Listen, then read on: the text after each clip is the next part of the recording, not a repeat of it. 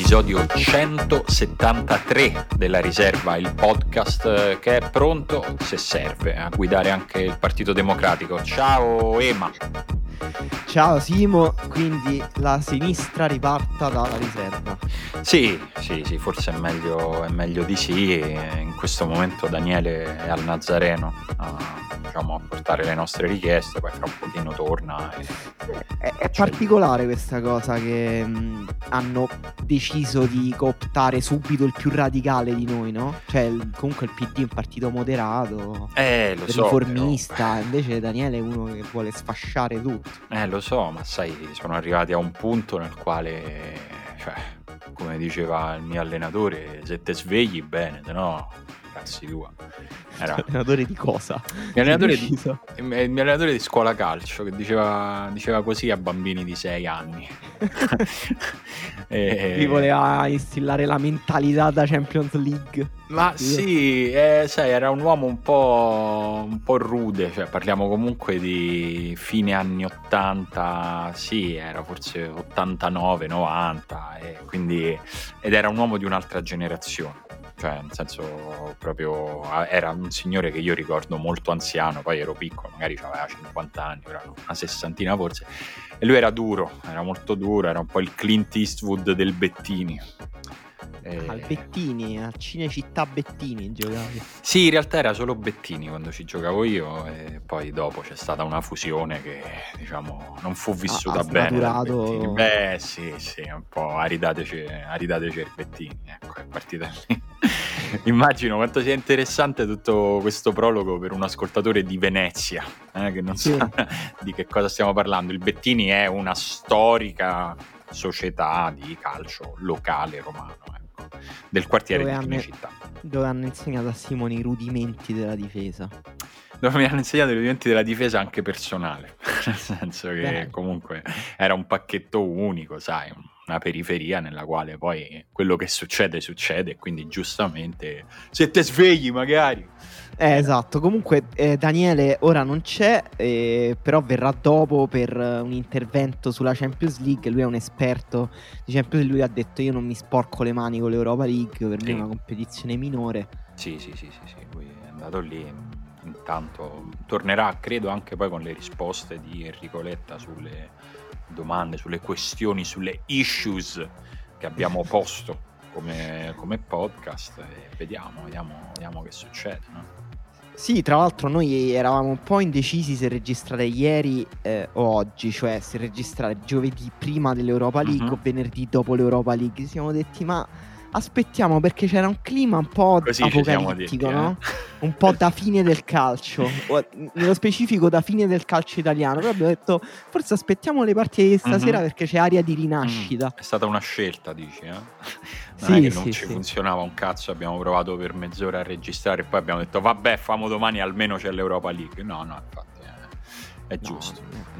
No, no, non è stato per quello. No, allora, eh, siamo stati fortunati, dai, lo possiamo dire nel, nel, nel, nome della trasparenza che regola il nostro rapporto con i nostri ascoltatori. Noi abbiamo provato a registrare ieri, poi abbiamo avuto un milione di problemi tecnici, abbiamo detto ok, invece di continuare a provare a risolverli, a questo punto fermiamoci, facciamo domani dopo l'Europa League, anche se è più scomodo per tutti, del motivo per il quale oggi ci sentirete a, a compartimenti stagni. E però alla fine meno male, nel senso che eh, è proprio una puntata diversa, nel senso che ieri avremmo registrato una puntata sicuramente sulle difficoltà della Juve, che però si è portata dietro tutto un discorso abbastanza generale sullo stato del calcio italiano in Europa, parlare oggi del calcio italiano in Europa è una cosa diversa rispetto a 24 ore fa. Forse era prematuro fare il funerale al calcio italiano dopo l'eliminazione della Juve, per quanto la Juve sia la squadra più importante in Europa eh, fra quelle italiane e probabilmente non bisogna neanche sovrastimare l'impatto di due partite come quelle di ieri, però la fotografia di ieri dell'Italia in Europa League è una bella fotografia, in parte insperata nelle dimensioni, direi.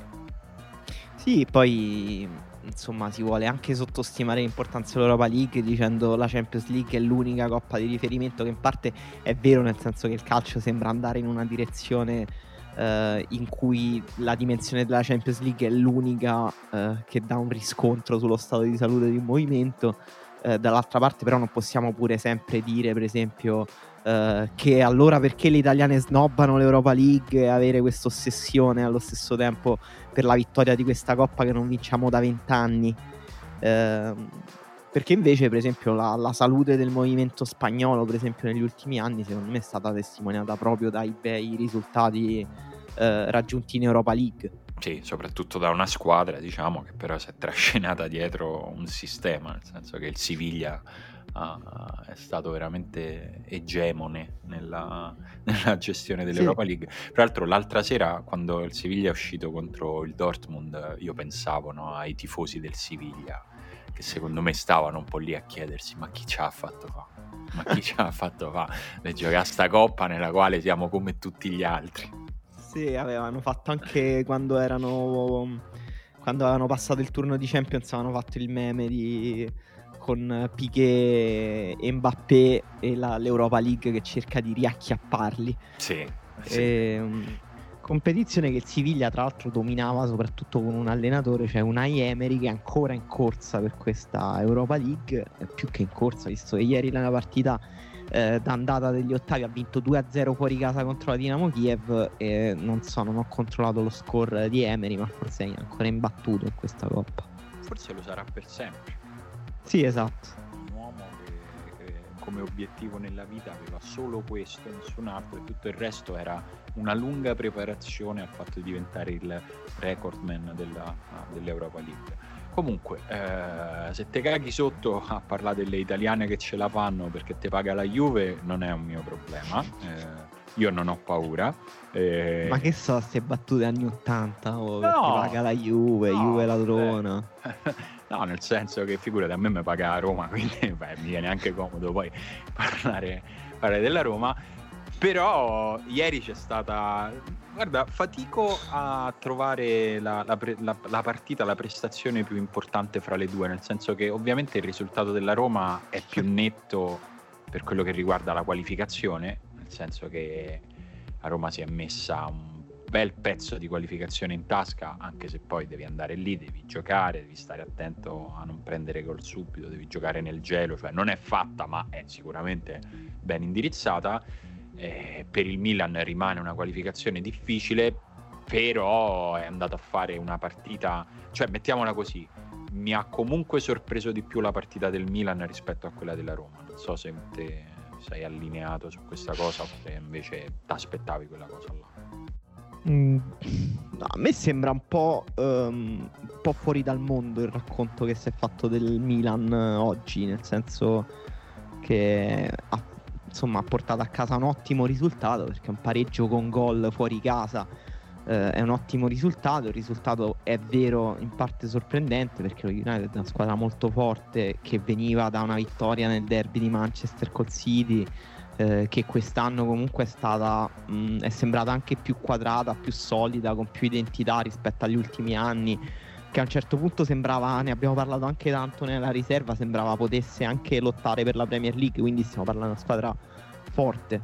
Ehm, però allo stesso tempo, cioè, secondo me si fa un torto anche alla storia del Milan vendere la partita di ieri come un'impresa titanica, come, come leggo in giro, è tornato l'Euro Milan, il Milan domina Old Trafford, il Milan non, non ha dominato Old domina Trafford. Domina è cioè, mm, è, è, diciamo ha sfruttato degli episodi per portare a casa un pareggio che alla fine ci può stare. Eh, il Milan ha fatto anche calcolando le assenze che aveva eh, un'ottima partita, soprattutto difensiva. Comunque lo United ha avuto diciamo tre grandissime occasioni, ne ha segnata una su tre ehm, e il Milan ha sfruttato un calcio d'angolo al 94esimo dopo una partita comunque in cui tatticamente ha retto bene eh, il Manchester United e questa per me è invece il dato più significativo se vogliamo dare in interpretazione generale perché come dicevamo a inizio puntata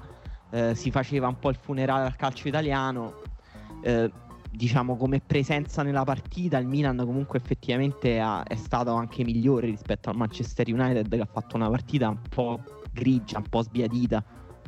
Sì, per me il dato eh, comune delle due partite di ieri, se vogliamo fa- fare una considerazione sul calcio italiano, per quello che può voler dire, è che sia, sia il Milan che la Roma hanno avuto coraggio, cioè hanno, hanno, giocato due partite coraggiose, ovviamente con le dovute proporzioni e davanti a due avversari eh, diversi.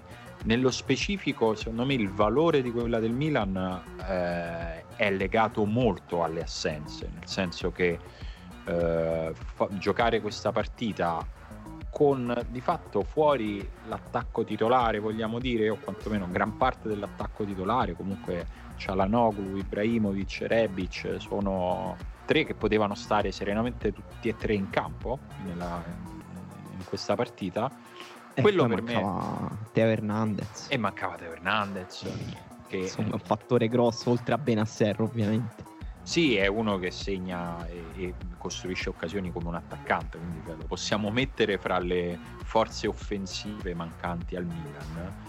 Eh, quello è un dato forte, secondo me, che non, sono d'accordo con te, non legittima i, i toni da impresa, da momento eroico però che eh, registra comunque un ulteriore, un ulteriore, tassello di crescita di questa squadra, cioè questa squadra ha dato un'altra dimostrazione del fatto che riesce a sopperire a delle assenze che a inizio anno, ma anche dopo qualche settimana, dopo qualche giornata, dopo un po' di partite dall'inizio di quest'anno, continuavamo a ritenere centrali e eh, non superabili per mm. uh, un rendimento alto del Milan. Cioè, io fino a boh, ottobre, novembre, non, non, saprei definirlo bene, ma dopo un po' dall'inizio del campionato avrei continuato a dire: ok, se il Milan vuole continuare a stare attaccato al treno scudetto, se il Milan vuole andare avanti in Europa, a maggior ragione giocando contro il Manchester United, non può fare a meno di questi giocatori di 1, 2, 3, 4 eh, ieri il Milan da questo punto di vista ha dato una risposta che secondo me è, è, la più importante che ha dato quest'anno, perché comunque viene in uno stadio contro una squadra che sono fra le più importanti che ha affrontato quest'anno. Questo secondo me è il dato vero di ieri della partita sì. del Milan.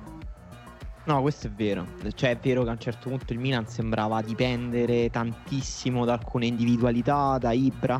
Poi è uscito Ibra, il Milan ha continuato a vincere eh, però si diceva appunto Cialanoglu, Teo Hernandez comunque avevano un'influenza sovrastante sul Milan adesso è vero che effettivamente il Milan eh, sembra avere un'identità insomma che va proprio al di là di ciascuna individualità e riesce a esprimerla anche in un contesto difficile come quello di ieri dove tra l'altro mh, non ci sono state eh, grosse partite in- individuali da parte dei giocatori che hanno sostituito i titolari cioè Leao per esempio comunque è in difficoltà a giocare prima punta, non sta giocando delle buone partite. Ieri, no. insomma, ha lavorato, però non, non, ha toccato molte palle.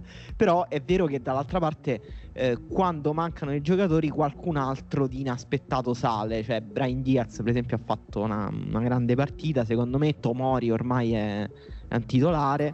Eh, e soprattutto che si è, che ieri insomma ha fatto una partita di Frankie Rijkaard in- incredibile, incredibile. Cioè, una crescita da quando è arrivato Pioli costante, ma ultimamente ancora di più. Cioè, un giocatore totale. Vero che sembra un po' Rijkaard. Peccato. Peccato per... per... Beh, domani escono i tweet tipo la riserva dicono sì. che, che, si è, è, più forte di Rijkaard. Abbiamo fatto le sciarpe fenomeno bluff, dopo quelle possiamo, insomma, è tutta in discesa. Eh possiamo anche sbilanciarci. Peccato per il gol di che sì, che insomma giusto annullarlo perché effettivamente il tocco col braccio c'era stato, però era stato un tiro veramente bello, cioè queste quelle palle di controbalzo pronte proprio da, da, tirare in porta, quelle che qualsiasi giocatore vorrebbe al limite dell'aria, lui l'aveva sfruttata benissimo, un bellissimo tocco eh, così come sto riguardando gli highlights mentre parliamo, non riesco a capire cosa fa Maguire. Cioè, non, non riesco a capire fisicamente com'è, com'è possibile. Ti giuro, sono tre volte che mando indietro, ma cosa fa? Cioè, come, Dai, è, è incredibile. Come, incredibile. mette il corpo? Cioè, non, non, lo capisco, non, non capisco come si No, sono quegli errori assurdi, inconcepibili che per me funzionano come grandi gesti tecnici al contrario, cioè nel senso che li vedi e hai quello stesso senso di meraviglia che hai quando vedi un grande gesto tecnico. sì, cioè per me è tipo, che ne so, l'errore di eh, Ciupo Moting l'anno scorso contro lo Strasburgo che sì. rinviò la palla sulla riga di porta. Eh, però anche Geco. Mm, contro il Palermo, cioè esatto, quello. Ma ancora più di Geco mi ricordo un gol sbagliato da Correa quando Correa, Joaquin Correa giocava con la Sandoria e ricordo che avevano fatto un meme in cui Correa da, da, un centimetro tirava fuori e poi si apriva tipo una nebulosa spaziale. sì, fantastico. In tutto questo, eh, come twittava ieri Marco Maioli, eh, dice, ha scritto siamo andati fino a Manchester per prendere gol da uno dell'Atalanta. eh, un po' persecuzione per il Milan. Sì, un pochino, un pochino, so, un pochino sì, peccato, un po' una dormita su quel gol oggettivamente. È un, è un gol che non si deve, non si deve prendere sì, non devi lasciare diciamo, la palla scoperta a tre no. quarti a Bruno Fernandes. No, perché appena proprio... vede qualcuno che va dietro la linea gliela mette. Però, però, hanno fatto un gran gol perché la palla è molto bella e Diallo fa un colpo di testa geniale. No, no, è, è un gol dove c'è tanta tecnica da parte dell'avversario che però tu hai messo in condizioni di esprimere tutta la tecnica senza ostacolare. Quello è il problema. Sia sia nel lancio che poi nel colpo di testa dove di fatto eh, lui è bravissimo a, a, a, ricalcolare come deve colpirla e però lo, riesce a farlo senza, senza, opposizione. Va anche detto che anche il gol che fa il Milan è un gol che non si deve prendere perché il portiere dello United fa una, una cosa che è a metà fra la pallavolo e l'arte performativa con quel braccetto alzato cascando all'indietro che boh cioè molto bravo Kier va, va, a saltare in anticipo incontro al pallone sul primo palo bellissimo movimento detto ciò il portiere non si capisce bene cosa, cosa faccia e vabbè si vede che era una partita nella quale un po' doveva succedere questa cosa dei portieri diciamo questa cosa di sì poi, a, a, come dici tu, rito- per il ritorno rimane comunque abbastanza difficile la qualificazione. Per questo, per me, non è che si possa troppo parlare di impresa. Nel senso, l'1-1 fuori casa è un ottimo risultato. Il Manchester United rimane una squadra eh, molto pericolosa e comunque fare lo 0-0 è difficile e de- quindi dovresti cercare di vincere. Eh, cosa che diciamo il Milan dopo questa partita forse ha più convinzione di poterlo fare rispetto a prima di questa partita. Eh, sicuramente, sì, non anche so perché non so, non ho chiaro se, se può sperare di recuperare qualcuno degli assenti di ieri. Beh, la cosa secondo me interessante e veramente sorprendente è il fatto che il Manchester United ieri aveva come sua tradizione, come insomma tradizione di squadre inglesi, un livello atletico in campo impressionante. Comunque Greenwood, James pure è un, comunque un olimpionico, eh, Matic e McTomini a centrocampo, Bailey, Maguire, Bissaka e il Milan comunque c'è stato su quel livello fisico. E, e, questo per me è un altro dato un po' sorprendente della partita di ieri che il Milan insomma mh, mm, si porta dietro pure per il ritorno. Sì, sì, sì. Diciamo, to- tornare, da, tornare da questa trasferta con una qualificazione così aperta e anzi leggermente in vantaggio nella qualificazione è una bella sorpresa, una cosa che non mi aspettavo. Cioè, non mi aspettavo che il Milan venisse travolto, ma che perdesse sì, date, date le assenze, invece, invece no. Eh, così come sinceramente non mi aspettavo che la Roma potesse battere 3-0 lo Shakhtar, perché Shakhtar è una squadra che quest'anno, ha, soprattutto in Champions League e soprattutto in trasferta, ha fatto prestazioni importanti. Insomma, credo che gli amici interisti che ci seguono lo, sanno di che, cosa, di che cosa stiamo parlando. Shakhtar aveva battuto due volte il Real Madrid, è una squadra che è riuscita a non, far, a non, cor- non concedere un gol all'Inter in, in 90 minuti. Insomma, c'era una serie di dati per i quali, e anche dati legati no, a, al problema della Roma a giocare con mm. squadre forti, grandi, importanti, e lo Shakhtar lo è a pieno titolo, e invece poi eh, a guardare il risultato sembra quasi sia stata una partita facile per la Roma, cosa che invece chi ha visto la partita sa che non è. Cioè all'inizio del primo tempo tutti i romanisti hanno pensato mo lo piamo, adesso sta per succedere quello che succede di solito.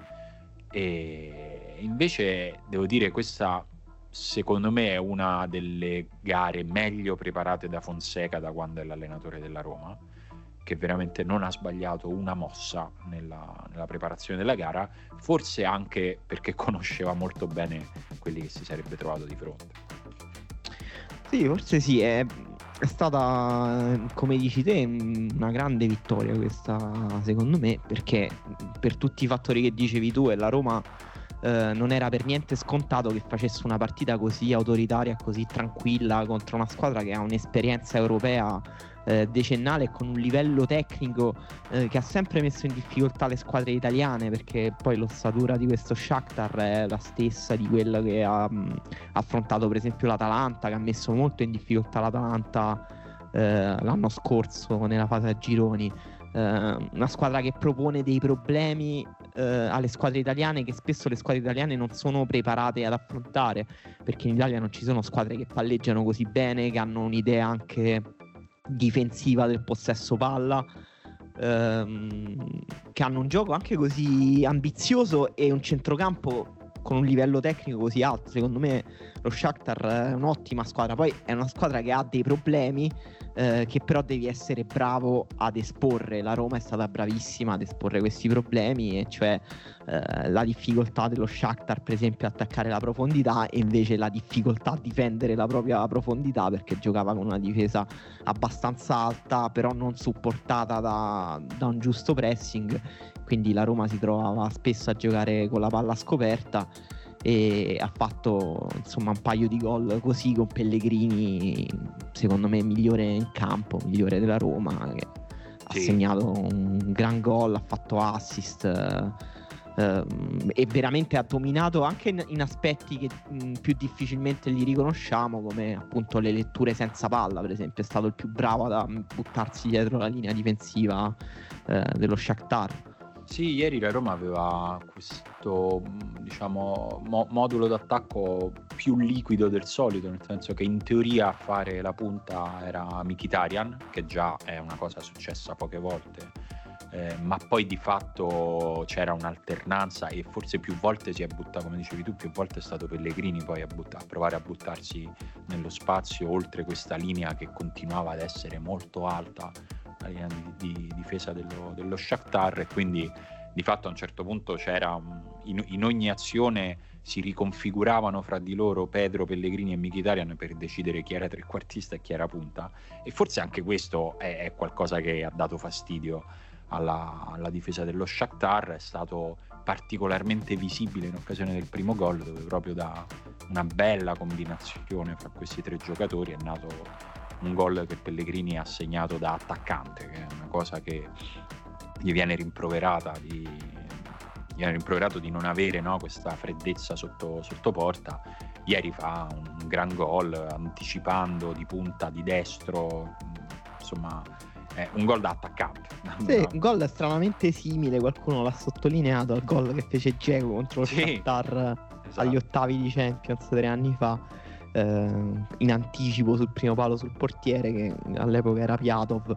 E no, un'altra cosa che va sottolineata di questa partita perché abbiamo sottolineato le assenze del Milan ma anche la Roma aveva un sacco di assenze eh, che sono rimaste meno evidenti perché poi ha vinto 3-0 però Mkhitaryan giocava eh, falso 9 ma poi è dovuto uscire mh, mm, più o meno a metà del secondo poco più della metà del primo tempo.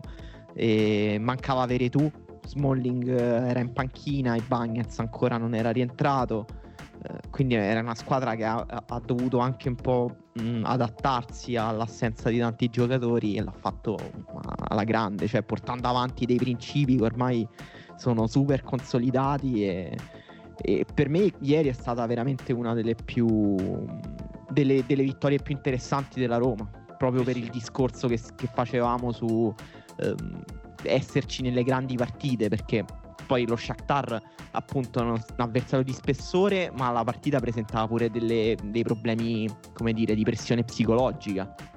C'erano quelli e c'era in parte il discorso che facevamo prima sul Milan, no? cioè che la Roma, eh, se, se immaginavamo a inizio stagione o anche qui dopo un po' che avesse dovuto giocare la partita più importante dell'anno fino a questo momento, nel senso che è una partita contro una squadra forte in un turno nel quale ne passa solo una, senza Smalling, senza Veretù, senza Geco, che erano individuati come i giocatori diciamo più importanti per ogni, per ogni reparto.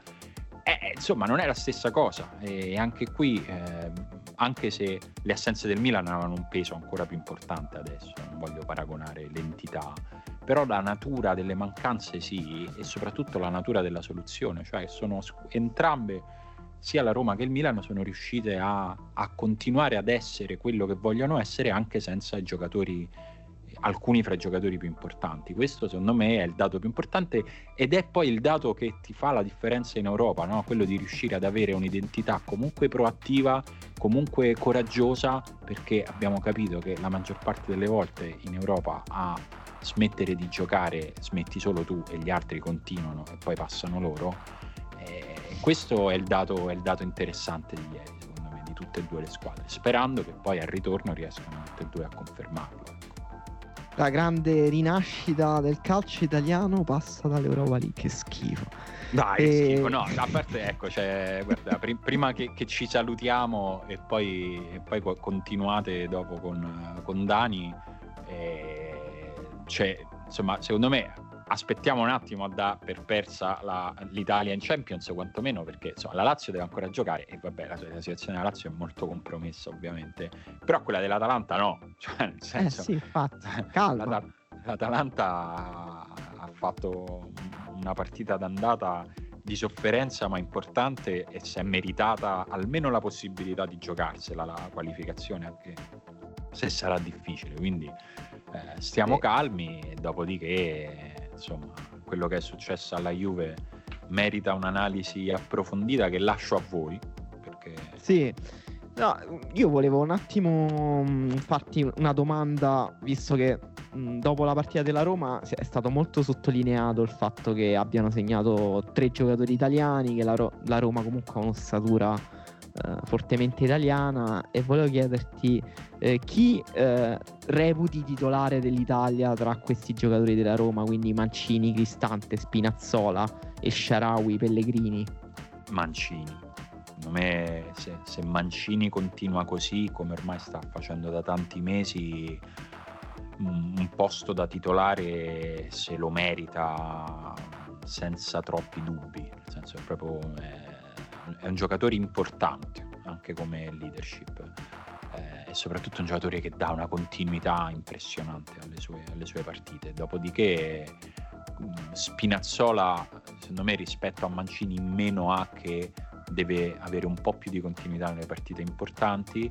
Eh, Pellegrini invece ha il problema di avere un sacco di concorrenza all'interno della, della nazionale, quindi è per quello che non mi sbilancio a dire lui deve essere titolare. Il Sharawi, stesso discorso, ha tre mesi per dimostrare che ha superato brillantemente la parentesi cinese, come si è visto ieri ha fatto un gol bello, importante, eh, esatto, bellissimo. Ed è stato il primo squillo che ci ha, ci ha, fatto un po' capire che ok, il Sharawi è tornato non solo fisicamente dalla Cina, ma anche con tutto il resto.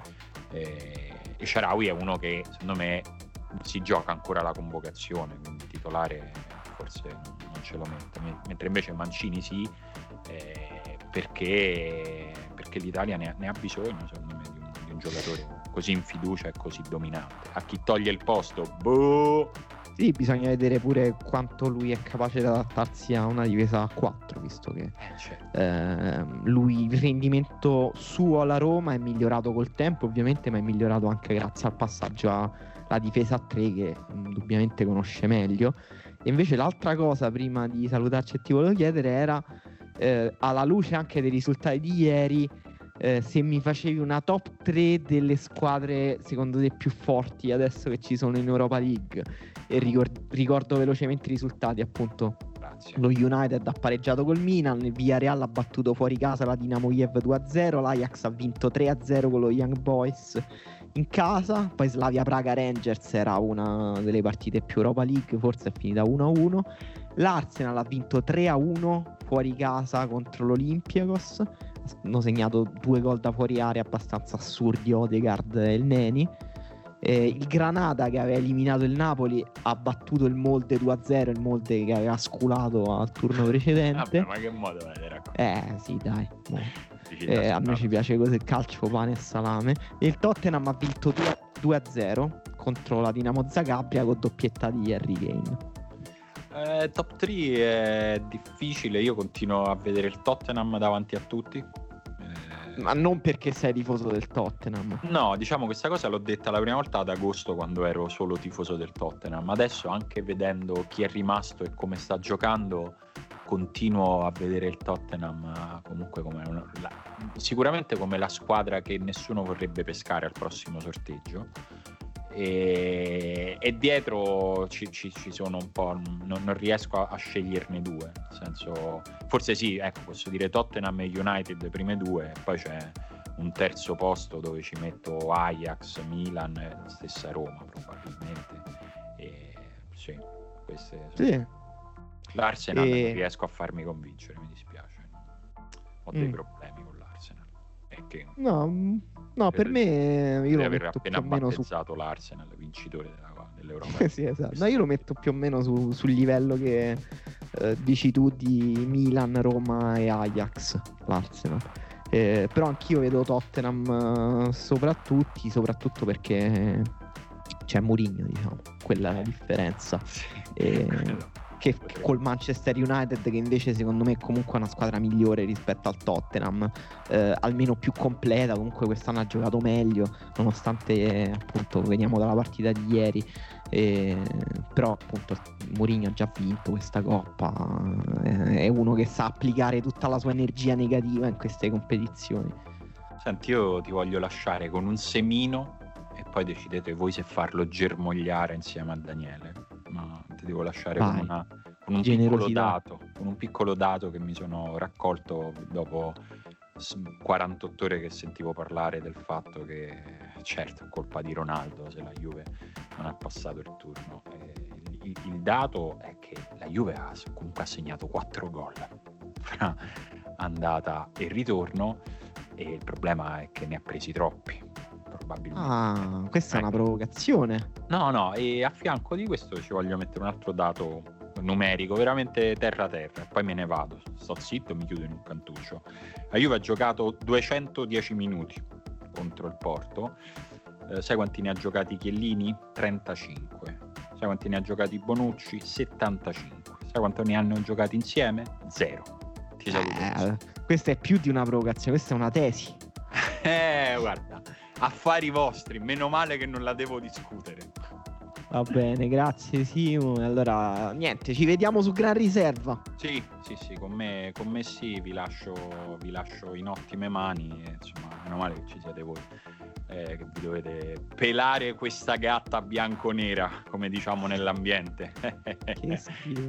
Ciao. Ciao quindi adesso che abbiamo parlato dell'Europa League, di questa competizione minore che ci interessa solo per motivi folcloristici, possiamo parlare della Superlega eh, o della Superlega preistorica, cioè la Champions League. Per parlarne c'è un vecchio, una vecchia conoscenza della riserva tra noi. Oh, ciao, quanto tempo. Scusa, ma Simone dov'è? No, Simone è andato via. E poi scusa, in che senso?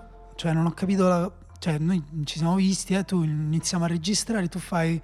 E quindi adesso dopo aver parlato di roba... Ma con chi ne parla? Cioè quando? No, con Simone. Ma che no, parlando? vabbè, tu stamattina avevi da fare quella cosa, no?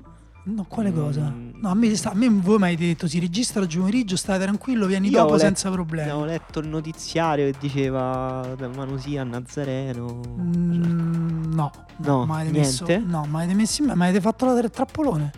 Attiva, ah, a, a Nazareno io. Qui fa mettere una bomba. No, infatti mi sembrava strano lì, lì, per lì perché te poi. Cioè, quindi voi avete fondamentalmente no, voluto, avete, avete, voluto parlare di Roma senza di me.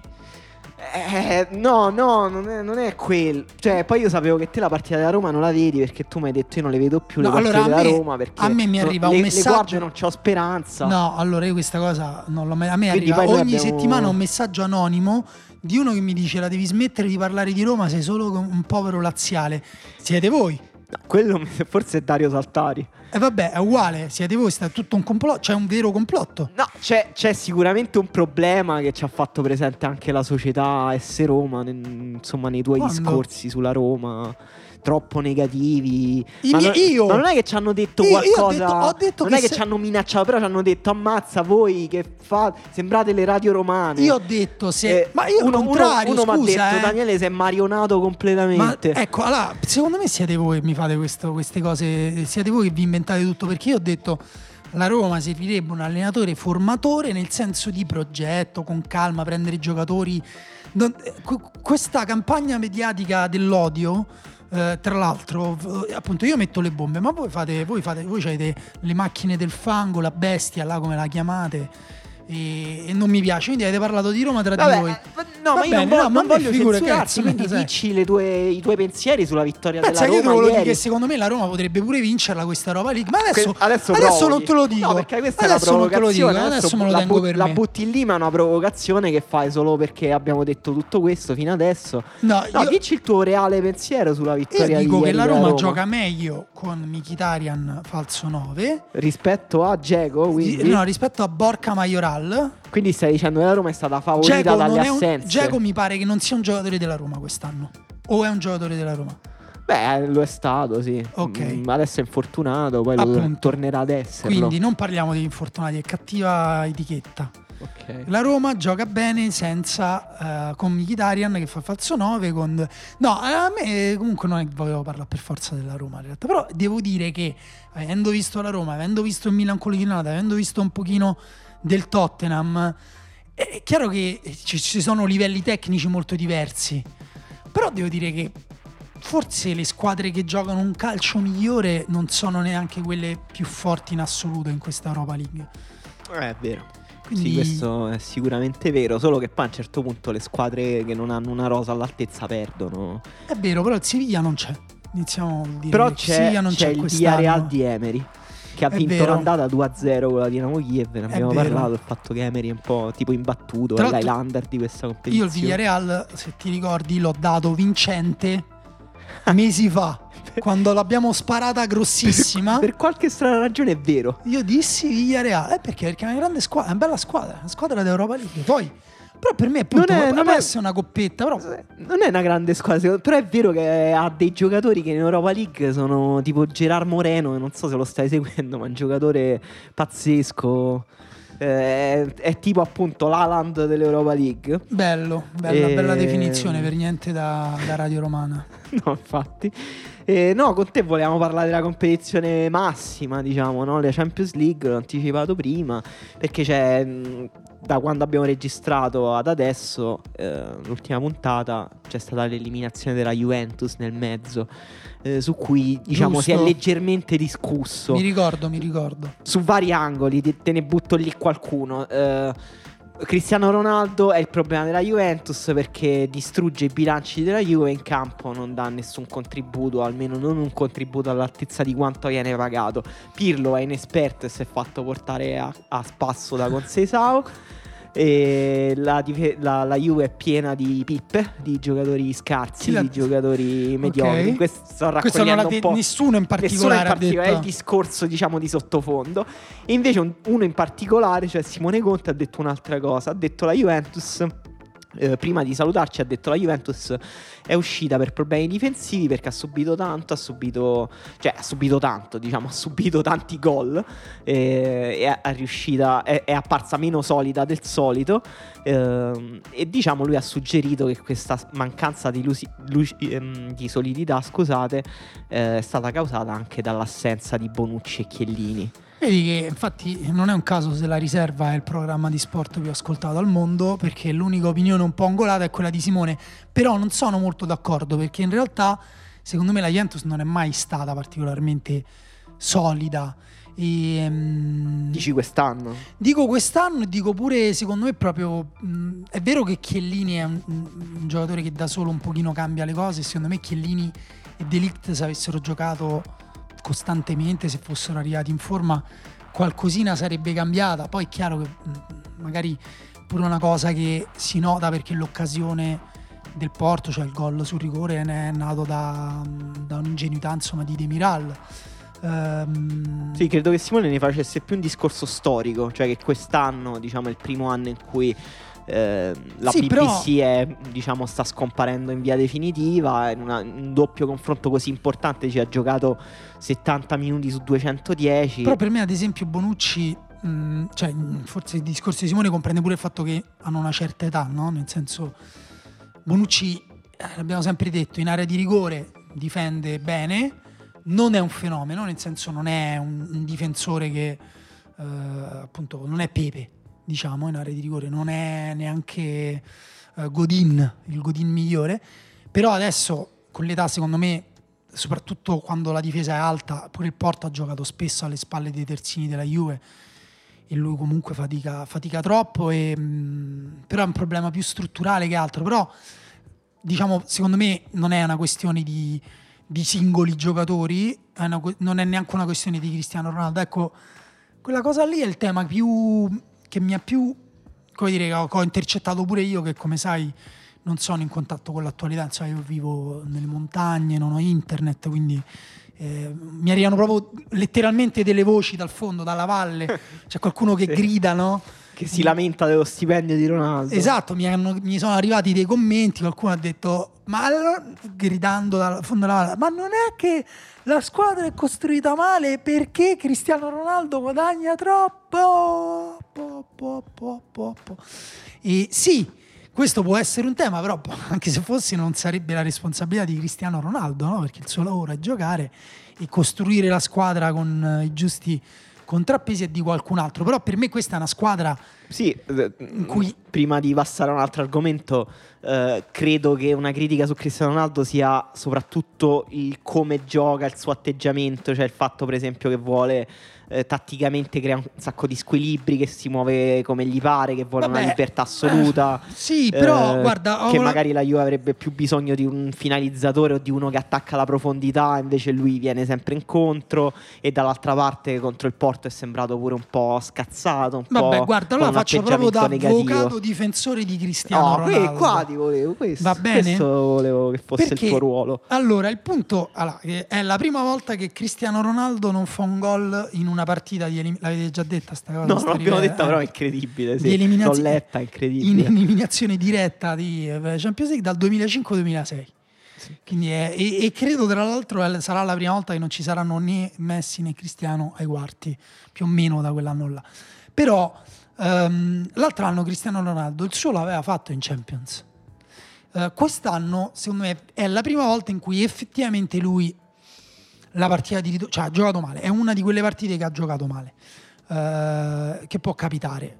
Mm, a volte ti, uh, come dire, ti, mm, lui gioca male però ti, ti, ti, salva un compagno, a volte è lui che salva i compagni, a volte lui magari gioca male però gli vengono creati i presupposti per avere l'occasione pazzesca. Qui le occasioni pazzesche sono capitate sui piedi di un altro giocatore che le ha fallite, perché comunque Morata ha avuto almeno due palloni per fare un gol che sarebbe stato importante già nel primo tempo, che la Juve si regga su Chiesa, sì, per il problema di Cristiano Ronaldo, però il problema pure di tutti gli altri. Eh, infatti questa pure secondo me non è per forza una buonissima notizia. No, che non no? è una buona cosa. No, però è, è, si lega un po' alla cosa pure che dicevi te, no? della profondità. Cioè, il gioco della Juve comunque è molto um, come, come, dire senza diventare offensiva, un po' stagnante a volte, no? Eh, sì. um, secondo me ci sono alcuni um, compromessi tattici che non funzionano, tipo Arthur, che secondo me magari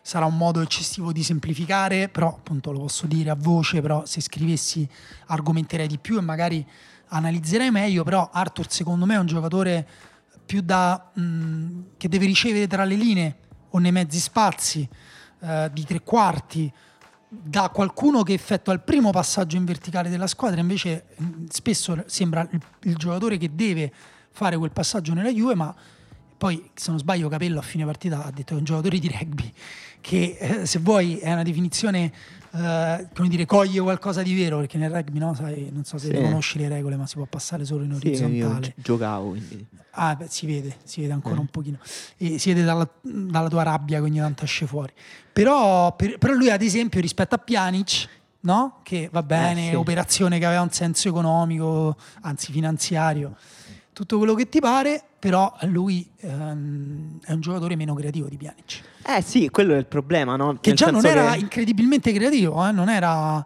Eh, il limite di Pjanic eh... secondo me è, è, proprio quello in realtà. Sì, Però... forse il limite di Pjanic è che non aveva grandissimi picchi, sia di prestazioni che anche di cose che sapeva fare in modo incredibile, però sicuramente è un giocatore che mh, mm, con una, cre- una, creatività molto superiore secondo me a Arthur. Nel senso Arthur è più pulito di Pjanic nel primo controllo, nella resistenza al pressing, in quel lavoro anche sì, è, un conser- è un conservatore esatto. del pallone, mentre Pjanic eh, secondo me spalla alla porta ad esempio va più in difficoltà, eh, sì. però fronta la porta quando eh, deve gestire è... lui il passaggio, lui almeno magari non ti mette in porta il compagno perché Beh, quello secondo me è un, Pjanic un comunque a, l'ultimo anno alla Roma era sopra i 10 assist comunque pure alla Juve è stato sì, sempre però, su medie abbastanza se, alte di assist. secondo me in generale lui non è, non è abbastanza no, non, è, non, è, un creativo, 10 esatto. non è Rui Costa diciamo però è un giocatore comunque la, il problema è che Arthur lo stanno usando come usavano Pjanic cioè dandogli una responsabilità creativa enorme e Arthur, eh, insomma, Capello ha detto un giocatore di rugby è un po' cattivo, però effettivamente ha preso pochi rischi col pallone. No, perché è un portatore, un conservatore. Però appunto c'è Arthur, c'è um, il fatto che appunto poi Cristiano Ronaldo... Ecco, questa è un'altra cosa però secondo me che non è colpa di Cristiano Ronaldo, no? Quella cosa che dicevi te dei movimenti, bisogna... Però se tu vedi Cristiano Ronaldo come un problema, allora ragioni come compensare i suoi movimenti, ehm, e, e, come dire, e, e, mettergli dei compagni che vadano eh, bene per il suo gioco. Però in quel senso lì, appunto, Chiesa, i suoi movimenti li compensavano. Quando Cristiano Ronaldo si allargava, Chiesa andava dentro, Cristiano Ronaldo veniva incontro, Chiesa andava in profondità. Il gol di Chiesa, il, il secondo, no scusa, il primo, anche molto bello, il movimento in profondità lo fa pure Cristiano Ronaldo, fa una bella un bell'assist. Secondo me è un assist fatto non contro Oia, però proprio tipo vabbè, vabbè, vabbè, tirate, tirate. Provo giusto perché io mi dovrei rompere la caviglia per però provare. Ha detto lui, ha detto eccola, gli, era, gli ha indicato la palla. Dopo quando ha capito che era meglio, ha fatto eh, tira. Te lo sto lasciando, eh, Forse non è perché che... lì sa pure che se lui non glielo dice, comunque Chiesa non si sente Magari autorizzato a tirare. Esatto. No, non credo perché Chiesa mi sembra abbastanza pazzo. Sì, sì l'ha pure ripreso a un certo punto. No, cioè Chiesa a Cristiano Ronaldo, sì. quindi mostrando inso- mh, carattere insubordinatorio. No, però uh, quello è un discorso no? che si fa sempre su Cristiano Ronaldo. E lì grande palla di Bonucci, scusa. Beh, di, esatto, proprio per perché e questa è un'altra cosa che paradossalmente diciamo quasi converrebbe far giocare Bonucci a centrocampo, perché almeno lui eh, il passaggio tra le linee, eh, il primo, a parte pure eh, l'ultimo, però cioè, che ti sì, trova sì, giocatore in area. ha fatto grande partita Bonucci. Eh. però una, un, un ragionamento diverso sarebbe invece vedere Cristiano Ronaldo come quello che effettivamente ancora oggi è cioè uno dei migliori finalizzatori in Europa.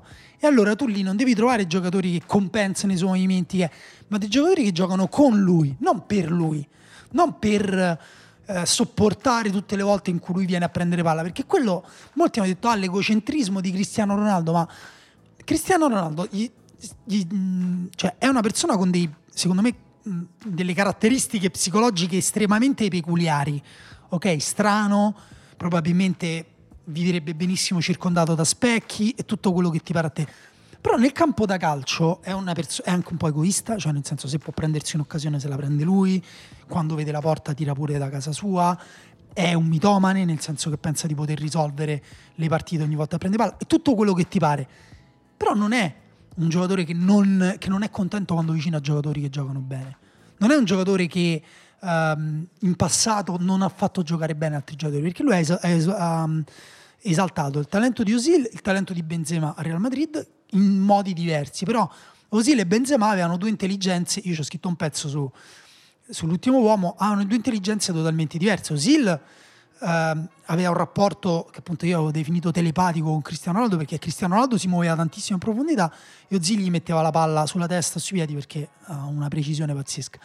Benzema era quello che aveva dimostrato maggiore sensibilità, ma Benzema per dirti non è che um, che ne so, andava solo in profondità, gli, gli creava anche lo spazio, per esempio, per, and- per, far andare in profondità Cristiano Ronaldo, oppure gli andava vicino quando Cristiano Ronaldo prendeva palla. Eh, Morata, a me, mi, rispetto a Benzema, a livello di intelligenza calcistica, mi pare un bambino di terza elementare. Eh, è, è, pure un confronto difficile, nel senso che è un parametro su cui Benzema è proprio fuori scala, nel senso che la Juventus non è che può comprare Benzema. Ho capito, però allora a un certo punto uno deve pure fare delle valutazioni di realpolitik e dire vabbè, eh, allora, amen, non è colpa di nessuno, vaffanculo, è andata così, la Poi squadra stiamo parlando di una stagione in cui Ronaldo ha già segnato quasi 30 gol. Sì, appunto, infatti io ripeto, penso che lui si esal- cioè, eh, potrebbe solo che guadagnare ad avere dei compagni più intelligenti intorno. Adesso la Juve è eh, detta in maniera eh, creativa un patchwork, ok? Un pezz- è, una, è, un vestito di arlecchino fatto con le cose che hanno trovato. Uh, cucite insieme, alcune cose vanno benissimo, tipo quadrato a terzino sta vivendo forse la fase di carriera più brillante, un giocatore offensivamente completo, poi in difesa è stato totalmente uh, smaterializzato da, da, da, da, come si chiamava Zubia mm. sì ehm... Zaidu Zaidu, Zaidu. E chi è Zubia? non lo so credo sia una persona realmente esistente. no ecco scusa pure questo no? mi sembra un dato interessante in realtà sullo stato della Juventus adesso e quindi sulla partita uh, che ha interpretato contro il Porto no? Uh, c'è una partita in cui appunto una squadra che manca di qualità Uh, nei giocatori che danno l'ultimo passaggio, che manca di qualità anche negli smarcamenti nei mezzi spazi sulla tre quarti, uh, che manca di movimenti in profondità. Una squadra quindi che sa attaccare poco per vie centrali e che quindi di fronte Perché gli manca un... il passaggio tra le linee? Manca un sacco di cose, sì, manca proprio tutta la fascia centrale del campo nella costruzione dell'azione e di fronte a un blocco basso come quello del Porto ha, su- cioè, ha proprio rinunciato a giocare al centro, ha detto riempio l'area di cross sì, e Quadrado Porto... ha avuto una, un'importanza poi ha giocato una grandissima partita e quindi quei cross sono diventati pure pericolosi però è abbastanza impressionante che sì, la Juve sì, sì. poi va... sì, Porto è una squadra distruttiva a volte, lo a volte c'era veramente una linea veramente a 6 cioè però era pure senso... in 10 cioè a un certo punto no, dopo chiaramente dopo che era in 10 con l'uomo col vantaggio nel risultato è chiaro che eh, di necessità virtù e insomma tanto di cappello pure una prestazione eh, da parte sì. loro coraggiosa perché comunque quando stai sotto 2-1 ai supplementari con l'uomo in meno non è, non, è, dire, non è, detto che trovi neanche il coraggio. Poi ecco pure quella punizione mh, di Sergio Oliveira, eh. che, che, chiaramente pure quella cosa lì influisce sul giudizio su Ronaldo, perché però lì, vedi, tu hai scritto un bellissimo pezzo su Striger Larson che ha preso la palla di mano in Milano Udinese. Secondo me si sottovaluta il fatto che noi guardando abbiamo una razionalità, abbiamo un pensiero, abbiamo... Loro giocando però a volte secondo me la testa la perdono totalmente. Poi la perdono pure in positivo, eh, che ne so, sai quei giocatori presi no, dal fuoco pu- di Chiesa, che a volte è preso totalmente da un'intropia creativa, che, che, che gli riescono cose allucinanti. Però a volte fanno anche cose irrazionali. Cioè, quella, non, non credo che Cristiano Ronaldo se andiamo a vedere altre punizioni in cui sta in barriera si gira saltando. No, no, pure secondo me è stata e... proprio una disattenzione. Perché, perché, è proprio oggettivamente difficile mantenere la tensione alta per 120 minuti. Senza perdere la testa. È quello. Non, è non che... avere nessun passaggio a vuoto. Poi è, è, cioè, la Juventus l'ha pagato eccessivamente. Quello poi è pure un. Diciamo, Scesni. Comunque la punizione era da molto lontano. Qualcosina in più forse poteva fare. È vero che passa sotto le gambe però ecco, non è, è un episodio sfortunato, va pure detto. Olivera fa una grande punizione perché comunque per metterla sotto la barriera e superare il portiere da quella distanza devi tirare forte e raso terra e non è per niente semplice. Sì, sì, ma è, guarda... Quindi è stata un, un, un'eliminazione anche piena di dettagli sfortunati. Esatto, perché lì poi alla fine la differenza la fa pure chi mantiene la lucidità in un momento cruciale e chi invece in un momento cruciale magari la perde la lucidità Sì, uh, loro hanno pure detto che ci hanno lavorato sulle punizioni sotto la barriera. Sì, oddio, questa cosa sinceramente io non... non mi era venuta pure la curiosità di andarmi a vedere se è vero, tipo che la Juventus salta saltava sempre. sulla cosa. Tra l'altro Però... usava il coccodrillo la Juve, cioè metteva sempre quadrato dietro la barriera. Esatto, è vero che questa cosa del coccodrillo eh, ha un senso tattico, cioè addirittura anche questo, stiamo citando positivamente nu- di nuovo Capello, però Capello l'ha difeso in studio perché per quanto filosoficamente Capello non voglia fare nessun discorso filosofico, sul coccodrillo è coerente e quindi dice no, è una cosa pragmatica e se ha senso si fa, punto, per quanto sia... Certo ridicola secondo alcuni. Tra l'altro la fanno tutti ormai. Mi sembra che su ogni punizione è stato assurdo che nell'unica Proprio in cui quella, è stato sì. usato hanno segnato come se fosse semplice poi tirare sotto la barriera no, che salta. N- non solo, tra l'altro appunto a volte salti ma la palla non passa lo stesso perché eh, magari certo. il tempismo con cui passa non è... Vabbè, comunque passa sotto le gambe di Cristiano Ronaldo. Comunque adesso le domande per la Juventus, ah, io l'avevo detto la settimana scorsa che quasi non sapevo cosa augurarmi per la Juventus perché vabbè mancano i soldi dei quarti di finale ma tanto voglio dire da come sta parlando Agnelli in questo periodo mi sa che i soldi mancavano comunque Um, quindi insomma i problemi economici li mettiamo da parte. La questione sportiva, adesso la Juventus può fare giocare la rincorsa sull'Inter in maniera uh, alla pari, diciamo, perché uh, appunto nessuna delle due ha competizioni. No, la Juventus ha la finale di Coppa Italia a un certo punto, a maggio.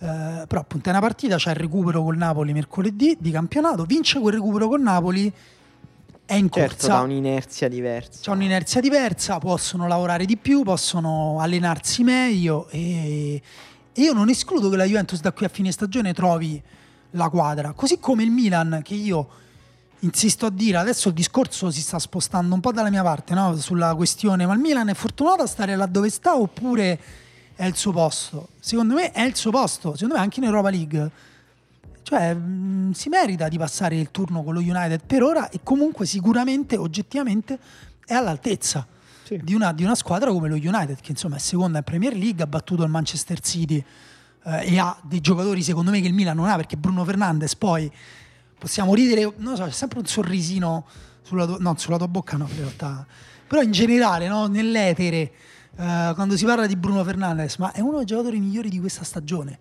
secondo me. Eh sì. E poi, per carità, grazie, meno male che non c'è il pallone d'oro. Ah no, ci sarà il pallone no, d'oro. Forse è MVP della Premier League quest'anno, almeno fino a un certo punto. Adesso devo un po' recuperare l'ultimo mese, però comunque lui, Grealish, eh, il livello è quello. Esatto. Esatto, e nonostante il Milan non abbia quei giocatori, eh, quel tipo di giocatori, perché poi secondo me altri giocatori, per esempio per me che sì, per me che sì è più forte di McTominay, Beh, sì, ma di su un altro lunga, livello proprio. Ma di gran lunga. Eh lo so, invece beh, credo che Marianella non sarebbe d'accordo, però ehm, e credo anche tutti gli amanti della Premier, no? perché comunque rappresenta quel tipo di giocatore. Però il Milan è una squadra secondo me più raffinata di quello che dicono.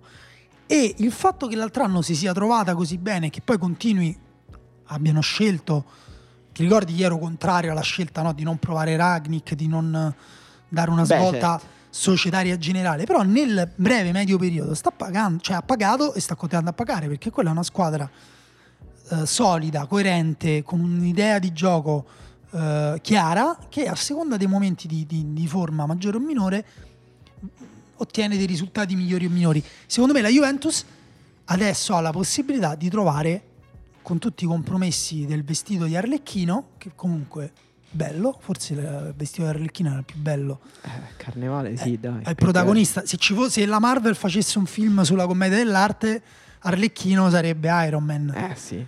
Quindi, e... Ehm, no, mm, per chiudere il discorso sulla Champions League, c'è qualche risultato che ti ha sorpreso tra Borussia, Siviglia 2-2, PSG Barcellona che è stata una partita assurda nel primo tempo, poi morta nel secondo, e Liverpool che magari si pensava potesse essere più in difficoltà con Red Bull Lipsia perché comunque viene da un periodo tremendo, invece comunque ha vinto in casa 2-0 ad Anfield.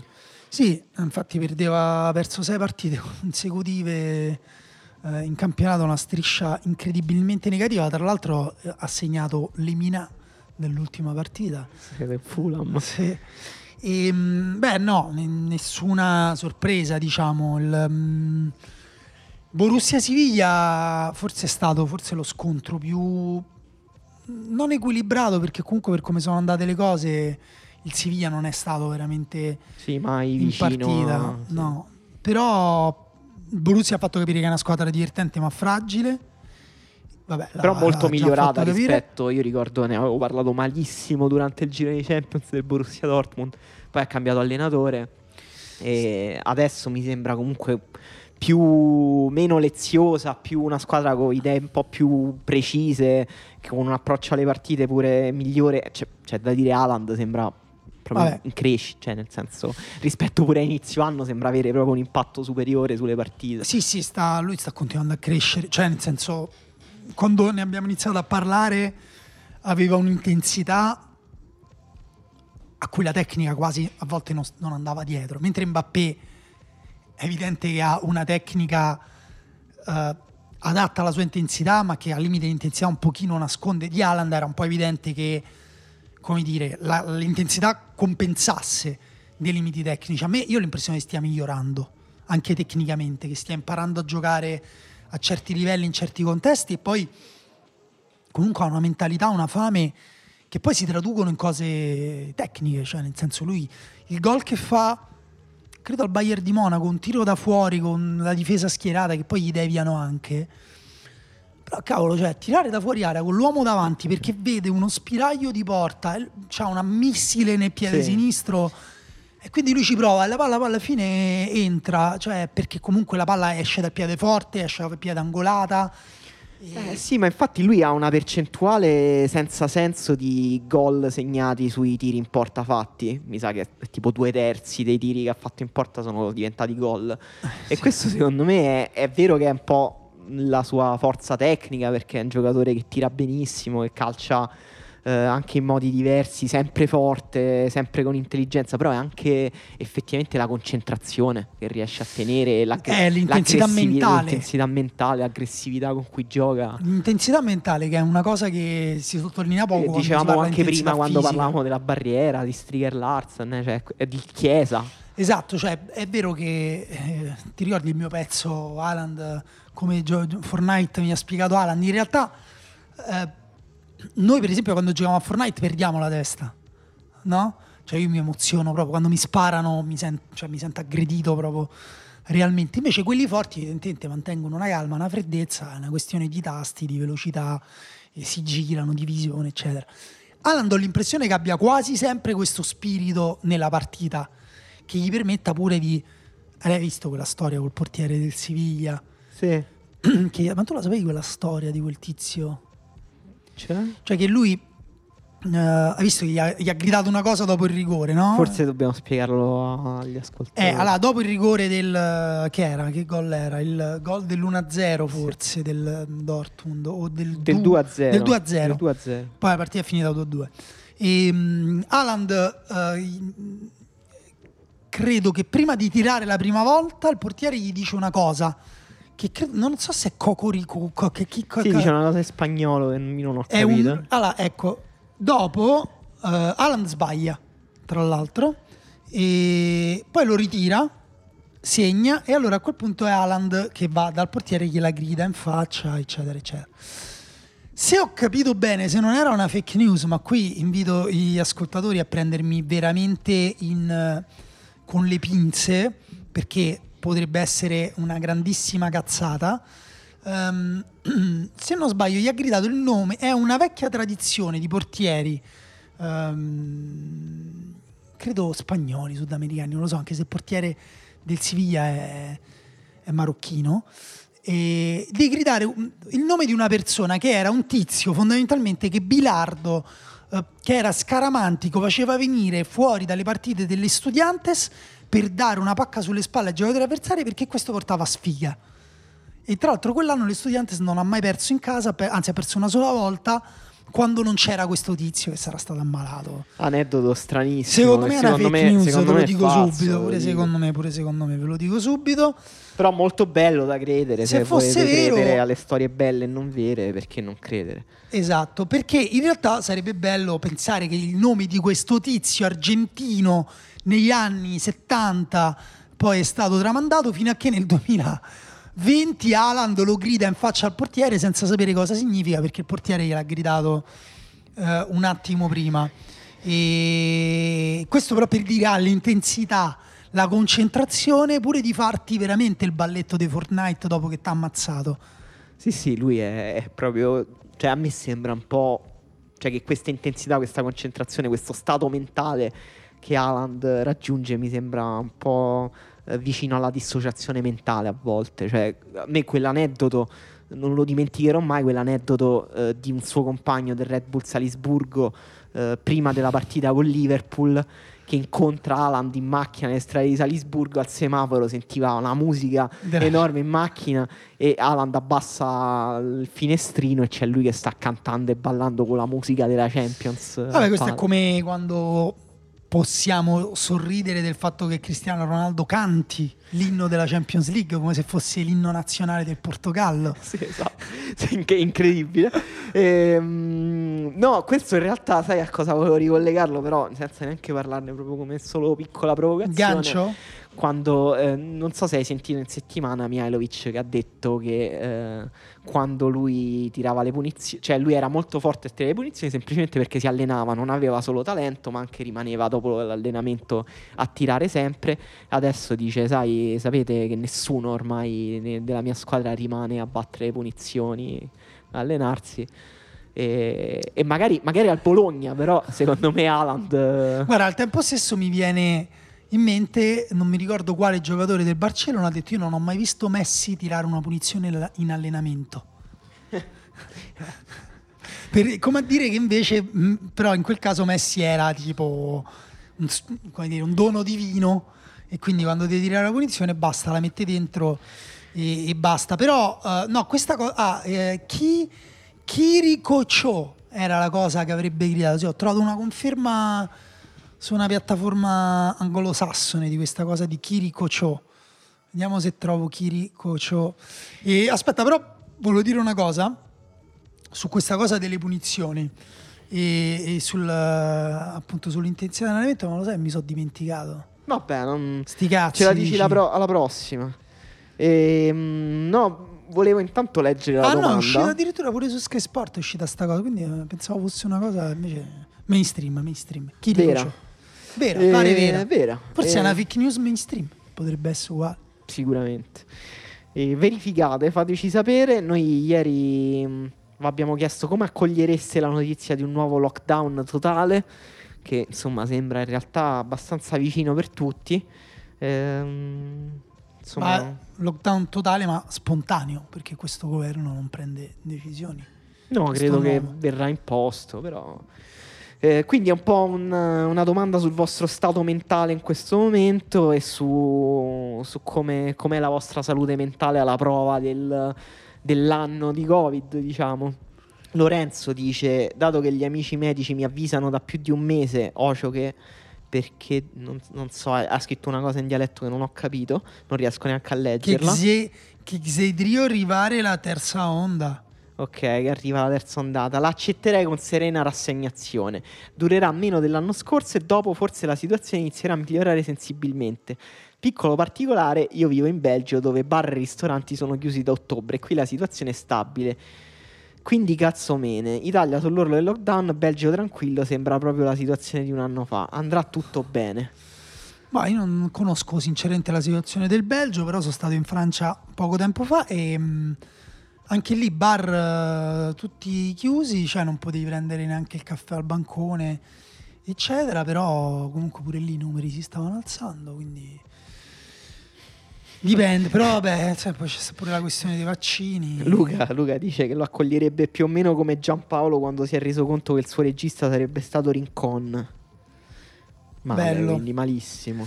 Matteo dice, considerando che io ho due cose da fare al momento, studiare e volontariato in canile, visto che entrambi posso farli anche in caso di lockdown nazionale, il volontariato è concesso qualora necessario, il nostro lo è, mi cambierebbe letteralmente nulla. Questo mi fa ragionare quanto deprimente sia diventata la mia routine.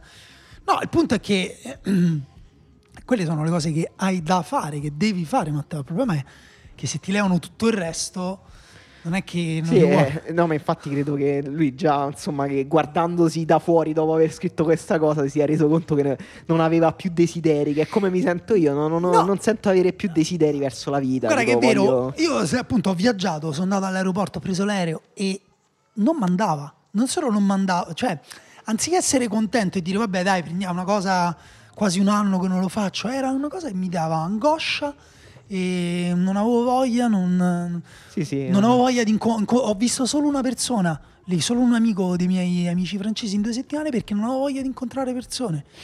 Eh, se abbiamo Vabbè, lì poi c'era... modulato la nostra... Esatto, lì poi c'era la, il coprifuoco alle 6 del pomeriggio, quindi morte... Quella, quella, forse è la cosa peggiore. Forse lavori e poi alle 6 devi stare chiuso in casa. Quella forse è...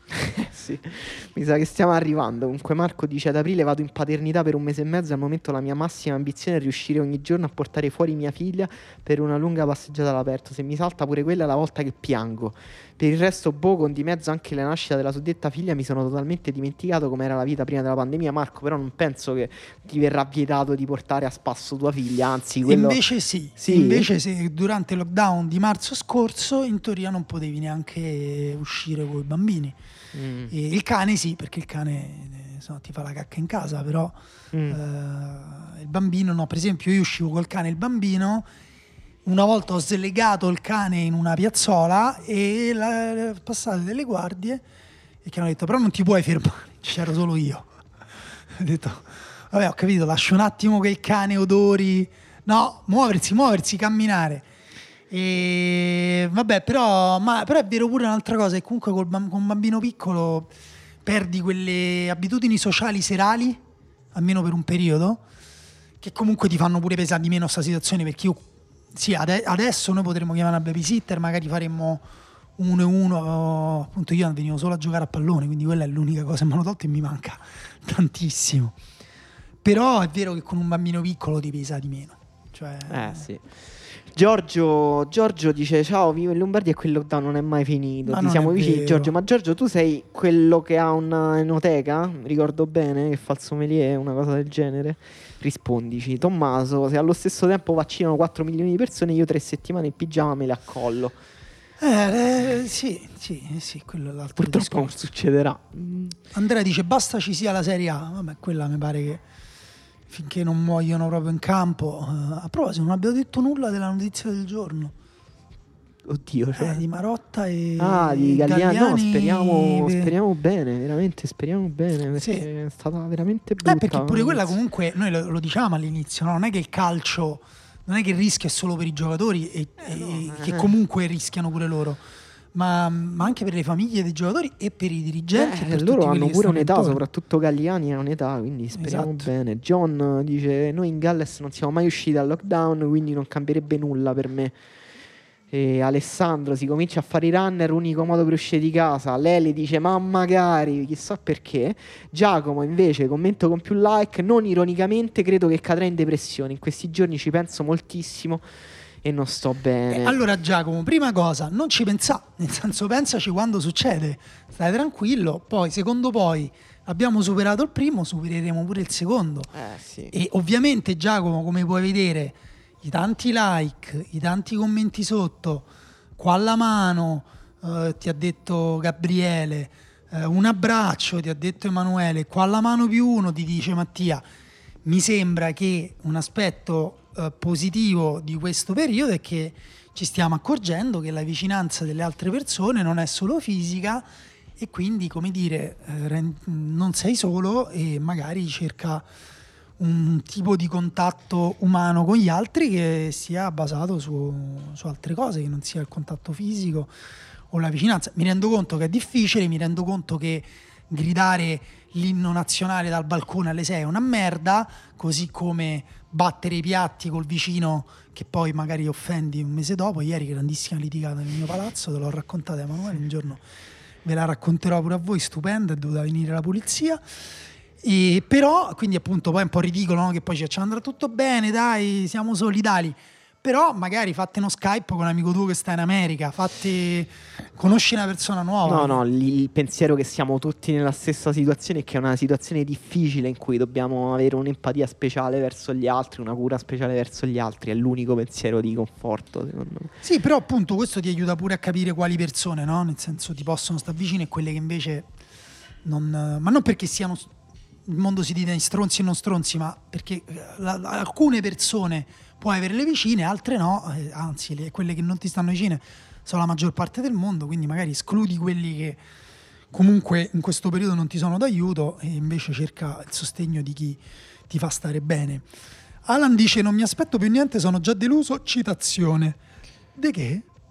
Te, ti viene in mente così a naso? Ehm, no, ma non, non, mi viene in mente. Ti lanca... Cioè mi suona ma non, non mi ricordo. Tilanca Hitchens dice questa è benzina, io mi do fuoco. Federico dice bene perché ora finalmente convivo con la mia ragazza ed era l'unica cosa che mi era mancata l'anno scorso. Ma, però vedi, questo è interessante. Questo è un bel... Cioè, nella tua vita te lo ricorderai, no? Siamo andati a convivere tra un'ondata e l'altra, fondamentalmente.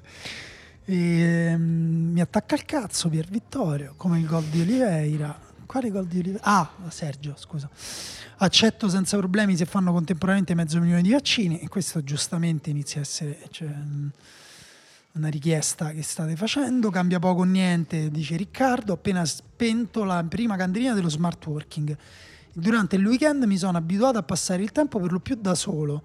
L'importante è che non impediscano l'attività motoria, la mancanza di aria aperta potrebbe danneggiare irreparabilmente le mie già scarne funzioni ricreative e sociali. Eh sì, però Riccardo, come detto, cioè, fai fronte e poi soprattutto eh, stare da solo in che senso? No, non sta da solo. Non sta da solo, Fran dice che sta in Polonia, invece dice ormai meno penso alla pandemia e meglio è, mi sono abituato a vivere col freno a mano tirato e a fare quelle poche cose necessarie che mi servono per non impazzire. So che è triste, ma ormai ci ho fatto l'abitudine e continuerà ancora per un po'. Gabri dice: Mi dispiacerebbe per voi vi farei ciao ciao con la mano della Germania. Abbiamo tanti ascoltatori dall'estero. Eh, eh sì. Fran ormai pensa alla pandemia. Ah, no, l'hai letto te. Come l'anniversario del primo lockdown, magari li istituiscono anche la ricorrenza regolare. Non plus ultra dell'incapacità e dell'immobilismo di questo paese. Sì, ma non solo, Vittorio. Tra l'altro, a me, non so se a te ti fa lo stesso effetto, ma a me mi, mi triggera l'angoscia il fatto che noi siamo arrivati per primi su sta cosa. Quindi noi siamo stati i primi a fare un anno fa iniziavamo eh. e poi io ero su tutti gli altri paesi, su tutti gli altri media, quindi io ogni giorno anche che ne so, su New York era one year ago, poi sul Guardian, poi su quello. Sì, è nauseante, devo dire, è nauseante. E Nando Martellone sei tu? Sì, immagino di sì. Onestamente non ne posso più di questo apri e chiude che danneggia sia la salute che l'economia. L'importante è che sia un lockdown effettivo e che la gente non continui ad ammassarsi nelle case come se niente fosse. Inoltre in queste settimane è necessaria una, un'accelerata sul fronte vaccini, altrimenti rischia di essere l'ennesimo sacrificio vano e non ho nessuna voglia di giocarmi l'estate, altrimenti rischio un TSO.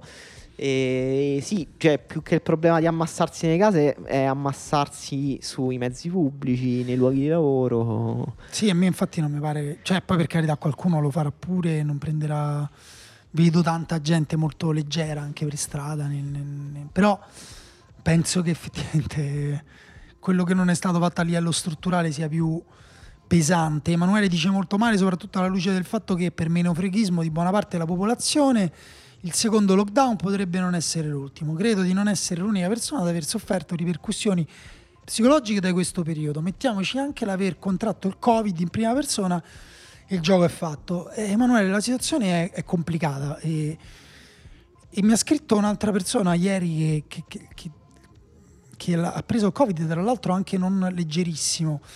E, mm, e, mi dispiace deve essere durissima, soprattutto da un punto di vista psicologico, perché se è duro l'isolamento, ed è duro, eh, anche mh, mm, fuori dal lockdown, forse, forse sicuramente più duro, figuriamoci con eh, il virus in corpo. Però cerchiamo di non, di, non, di non, ricadere in quel luogo, no? Colpa della popolazione. E, mm, cioè pure a me mi fa incazzare quando vedo che ne so un anziano al bar che entra senza mascherina e parla e magari non, non tiene la distanza dal cassiere. Però, ripeto, secondo me non... Cioè non è anche a livello di messaggi, cioè la politica, il giornalismo, in Italia hanno fallito tante cose che avevano delle responsabilità più grandi del, del meccanico a via malatesta che eh, parla senza mascherina. E... Prendiamocela con quelli, no? Quando sarà possibile, se sarà possibile tra non molto, andiamo un pochino a chiedere che, venga fat- che vengano fatti un po' di conti, no? Alla politica e a... Andiamo a mettere ste cazzo di bombe. Oh, no. ecco. No, scherzo. Siamo le arrivati. Bombe, le bombe no, le bombe no. Eh, Igor, con olimpica serenità mista a profonda tristezza, Mattia dice che non cambia niente perché la scuola di suo figlio è già chiusa questa settimana, ti siamo vicini. Francesco, sarò stronzo, ma io bene, a casa sto bene, mi ci sono abituato, penso soprattutto che sia giusto per, pass- per poter gestire al meglio la nuova andata che sembra in arrivo. Frustrazione, dice Giuseppe. E, mm, Sì, eh, Claudio dice se ci chiudono in Sardegna con meno di 100 contagi al giorno è probabile che mi possa procurare illegalmente qualsiasi tipo di arma da fuoco da scaricare in luoghi di rappresentanza dello Stato. In alternativa potrei cagare tali luoghi. Eh, eh. No, lo sai che c'è un ritorno comunque a discorsi da 68 un pochino. Cioè, nel senso, la frustrazione, quando pensi che effettivamente, quando la politica fallisce in maniera così profonda, uno... però cerchiamo invece, adesso parlando seriamente di bombe, armi, cerchiamo di non diventare troppo ideologici, cioè cerchiamo invece di usare i metodi, però usiamoli quando sarà possibile, andiamo a protestare, facciamoci sentire, facciamoci vedere. Poi vabbè, ok, ti vedo dire, se, fan, se diventiamo Hong Kong cambieremo strategia, però intanto proviamoci. Per ora in Italia non stiamo neanche a livello in cui andiamo a protestare eh, per, per, strada e, non, e come dire... Eh, Facciamolo, facciamolo. Giulia dice: Se dovesse significare che dopo abbiamo finito con coprifuoco e divieto di spostamenti tra comuni, eccetera, lo accetterei con uno spirito più benevolo. Il lockdown primaverile è stato pesantissimo, perlomeno sono riuscita a capirlo. Il modus operandi degli ultimi mesi, invece, ho fatto più fatica a comprenderlo, pur consapevole che gestire una situazione simile non sia facile. Ma penso che bisognerebbe tornare a vigilare sul cosa si fa, piuttosto che sul dove e a che ora. Se mi devo suppare un altro lockdown totale, ma dopo torniamo a vivere come negli ultimi mesi, allora a quel punto vorrei droga gratis distribuita per le strade. Eh? Sì. Eh, anche quello altro, sempre 68, no? droga e armi. E Ramiro, a questo punto sarebbe auspicabile un mese in soldoni in cui veramente stiamo tutti a casa per abbassare la curva dei contagi e provare ad accelerare con le vaccinazioni. Personalmente non ne posso più della fisarmonica dell'apri e chiudi e della totale mancanza di empatia e di comunicazione da parte delle istituzioni. Male per male, quantomeno vediamo di poterci permettere di riaprire gradualmente, gradualmente, in sicurezza nella bella stagione. Oh, tra l'altro, sai una cosa interessante? Quando Conte, eh, mh, come dire, ordinò, perché non è che l'ha chiesto, ordinò il primo lockdown, lo fece effettivamente con empatia, no? In quei messaggi dobbiamo essere responsabili. Adesso Conte è stato defenestrato, preso a calci nel culo. Uh, Draghi, secondo te, che tipo di discorso farebbe per dire, per chiedere alle persone ma non, non lo so, no, sinceramente non, non, ne ho idea, non credo che farebbe un discorso, anche se il suo discorso di, di quando ha dovuto convincere la Camera è stato anche, mh, insomma, aveva un livello emotivo, eh, è stato un discorso politicamente anche dal punto di vista emotivo migliore sì. di, del solito, insomma, di quanto siamo abituati, anche perché Conte è vero che era empatico, dall'altra parte era incomprensibile, cioè era emotivamente preso, ma non capivo nulla di quello che diceva. Quello sì, però quello era, aveva un suo lato divertente. Secondo me Draghi farà whatever it takes, it takes, statevene a casa. Va bene? Beh, sarebbe divertente se, facesse, se dicesse questo. Matteo si augura, questo diciamo, Matteo mh, riassume il pensiero un po' di tutti forse, sinceramente per me sarebbe un male necessario a patto di saperlo sfruttare per dare la spinta decisiva ad una campagna vaccinale che continua ad andare a rilento. Quindi, quando, dopo che usciremo da questo lockdown con va- la campagna vaccinale ancora a rilento, saremo ancora più arrabbiati? sì, probabilmente sì. Guarda, io penso che potremmo chiudere sì. uh, con questo commento di Enea eh, che dice da un certo punto di vista sarei felice di avere più tempo a disposizione, tipo per leggere gli articoli dell'ultimo uomo. Grazie Nea. Grandissimo. Dall'altro sarei un po' triste per dover mettere ancora una volta in pausa la vita sociale, soprattutto per le partite della domenica con i ragazzi che alleno, perché effettivamente c'è anche chi ha continuato a giocare e Francesco Sotto risponde ah perché adesso cosa stiamo facendo? È vero, cioè nel senso non stiamo facendo mm. un lockdown. Eh, sì. Anche adesso vabbè, abbiamo Va coperto bene. un po' tutti abbiamo gli spettri tutto, delle opinioni. Eh, grazie, grazie per queste risposte. Quando vi sollecitiamo su questioni mh, più intime, anche eh, riuscite a darci risposte sempre sincere. E, cioè non è scontato. No, no, no, ma anche perché internet è tutto un'ironia, è tutto un meta, è tutto un secondo livello. Eh, invece qui vedo tanta sincerità che sinceramente è bella da leggere. E, um, va bene, abbiamo fatto questa puntata Vabbè, strana. Adesso vado a fare un'altra mezz'ora e... con qualcun altro no? di trasmissione. Eh, adesso sì, vedo se, con chi se... parli della Serie A? No, adesso forse possiamo fare mezz'ora con Marco perché, sull'Europa League di nuovo. Questo è perché lunedì non ti abbiamo chiamato. Te l'ho già, t'ho già chiesto scusa, ci eravamo sbagliati, non l'avevamo fatto apposta. No, io adesso se, se diciamo il, il, popolo, cioè i nostri ascoltatori mi danno il potere, questo podcast lo gestisco io dalla prossima puntata. Prima il potere va dato al popolo ora. Ah, Poi po- il popolo lo può dare a te. Tutto il potere il nostro popolo. Purtroppo non è così, Emanuele. Va bene, ci vediamo alla prossima puntata per chi è il nostro sostenitore su Patreon, eh, per chi invece ci ascolta gratuitamente ogni giovedì o venerdì, ci sentiamo la prossima settimana. Sì, ciao.